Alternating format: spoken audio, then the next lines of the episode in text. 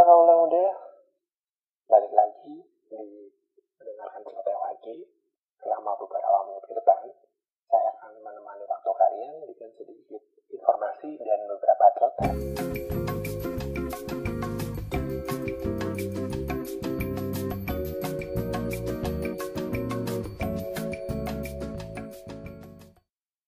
Sayur menjadi perdebatan akhir-akhir ini karena dia salah satu artis yang terkenal. Dia Aristia. Beliau kabarnya melakukan diet dengan tidak makan sayur. Heboh tuh. Diet tersebut dikritik oleh banyak pihak, terutama dari teman-teman sejawat gizi.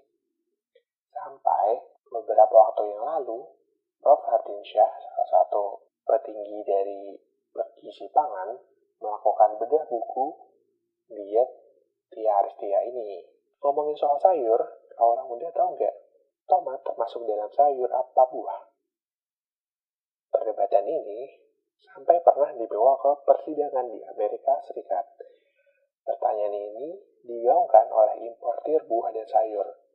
Karena penggolongan tersebut berdampak pada pajak yang dikenakan. Ketika tomat termasuk dalam buah tidak kena pajak. Sedangkan ketika masuk dalam golongan sayur, kena pajak impor sebesar 10%. Secara botani memang tomat masuk sebagai buah. Tapi pengadilan memutuskan tomat masuk dalam kategori sayur. Karena umumnya terdapat sebagai bagian dari sayuran. Misalnya di salad, di sup, dan di sandwich sedangkan tidak pernah ditemukan sebagai bagian dari kue kering, bolu, dan pencuci mulut. Jadi, tomat masuk dalam kategori sayur dan dikenai pajak impor sebesar 10%. Nah, itu kalau di Amerika Serikat. Bagaimana kalau di Indonesia? Apakah tomat masuk dalam buah atau sayur? Nama saya dan